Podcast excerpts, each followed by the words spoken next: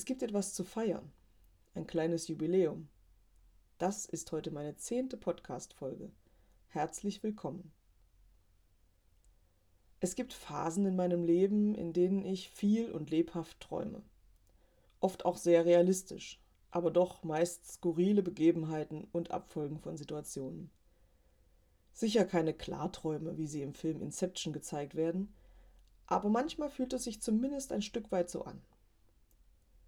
Momentan befinde ich mich wieder in so einer Traumlebensphase. Was könnte da besser passen, als ein Buch über Träume zu lesen? Und ich meine kein esoterisches, sondern ein skurriles. Skurril mutet schon der Titel an. Das Leben und Sterben der Flugzeuge. Geschrieben hat es Heinrich Steinfest. Er ist meiner Meinung nach einer der besten deutschsprachigen Schriftsteller der Gegenwart. Ich besitze schon ein paar Bücher von ihm.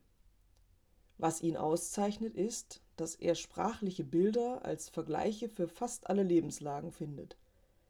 Diese Bilder klingen oft verrückt, aber immer auch irgendwie zutiefst richtig und wahr.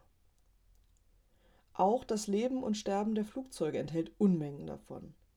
So viele, dass ich das Buch mindestens noch ein zweites Mal lesen müsste, um mich mehr auf diese sprachlichen Bilder als auf die Handlung zu konzentrieren. Denn die ist definitiv verrückt. Und doch wieder so anscheinend zwingend logisch aufgebaut, dass man sich irgendwann fragt, wer ist hier eigentlich verrückt und wer normal? Und was ist schon normal? In diesem Buch träumt ein Spatz das Leben eines Menschen, genauer gesagt eines Kommissars, und der Kommissar träumt das Leben dieses Spatzes. Im Verlauf der Handlung merken beide irgendwann, dass das kein Zufall ist, sondern einen tieferen Sinn hat.